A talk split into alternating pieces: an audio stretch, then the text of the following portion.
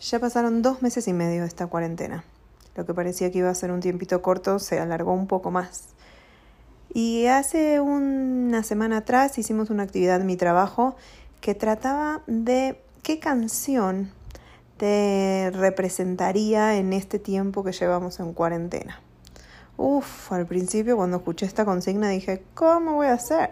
La cantidad de canciones que te podrían valer en esto, ¿no? ¿Cuántas? Porque cuántas emociones pasaron en estos meses.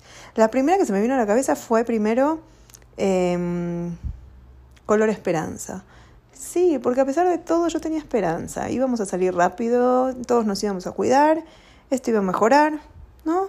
Siempre uno trata de poner, poner toda la, la energía en lo positivo. Luego hubo bajones, ¿no? En que la canción podría haber sido sobreviviendo o alguno de todo pasará.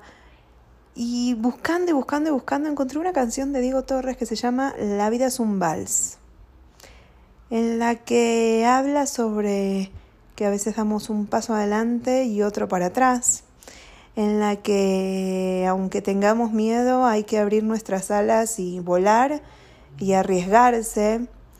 Y creo que eso hasta ahora, mis dos meses y medio en cuarentena, representa un poquito todo lo que pasó.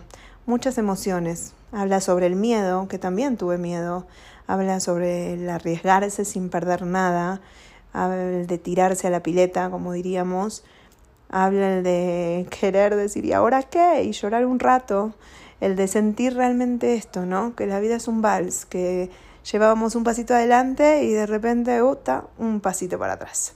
Y de repente otro pasito para adelante. Y sí, es un baile, ¿no? La vida hay que bailarla.